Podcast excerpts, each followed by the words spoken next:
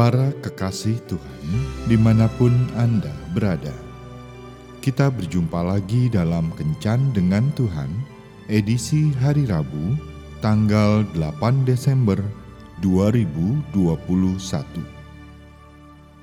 Dalam Kencan kita kali ini, kita akan merenungkan ayat dari 1 Yohanes bab 3 ayat 18. Anak-anakku, marilah kita mengasihi bukan dengan perkataan atau dengan lidah, tetapi dengan perbuatan dan dalam kebenaran.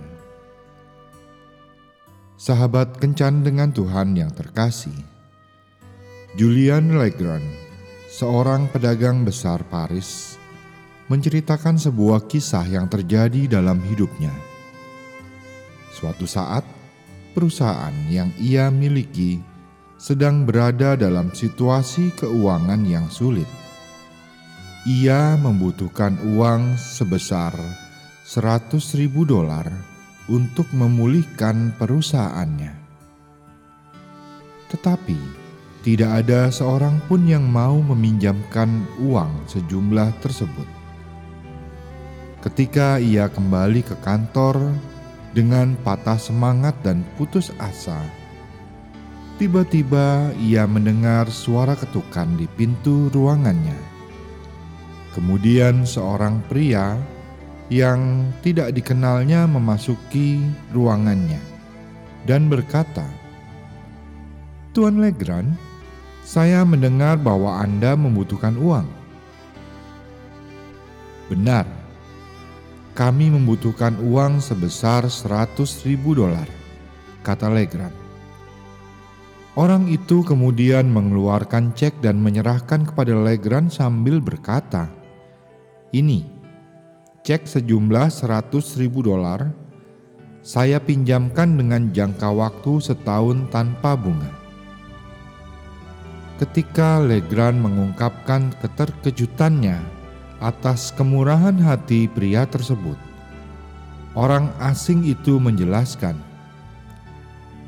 "Ketika saya masih kecil dan menjadi murid di sekolah umum, Anda datang ke sekolah saya sebagai pengawas pada hari ujian.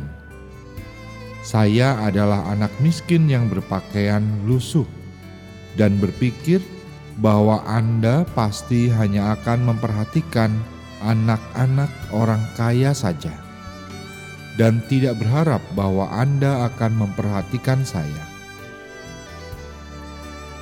Hari itu saya menghafal dengan jelek, tetapi setelah latihan, Anda meletakkan tangan Anda pada kepala saya, mengucapkan kata-kata yang manis bahwa saya dapat melakukan hal itu dengan lebih baik jika saya mau mencoba dan meyakinkan saya bahwa jalan kehormatan itu terbuka untuk semua orang. Yang harus saya lakukan hanyalah bertekad dan terus maju. Sejak saat itu, saya memiliki cita-cita dan akhirnya jadi sukses seperti sekarang ini. Kini saya mengembalikan satu hal yang kecil dengan uang ini atas kekayaan jiwa Anda yang telah Anda berikan kepada saya saat itu. Kemurahan hati selalu mendatangkan kebaikan. Karena itu, jangan pernah bosan berbuat kebaikan, kemurahan, dan kasih karena hal itu akan berbuah dan menjadikan segala sesuatunya indah pada waktunya. Tuhan Yesus memberkati.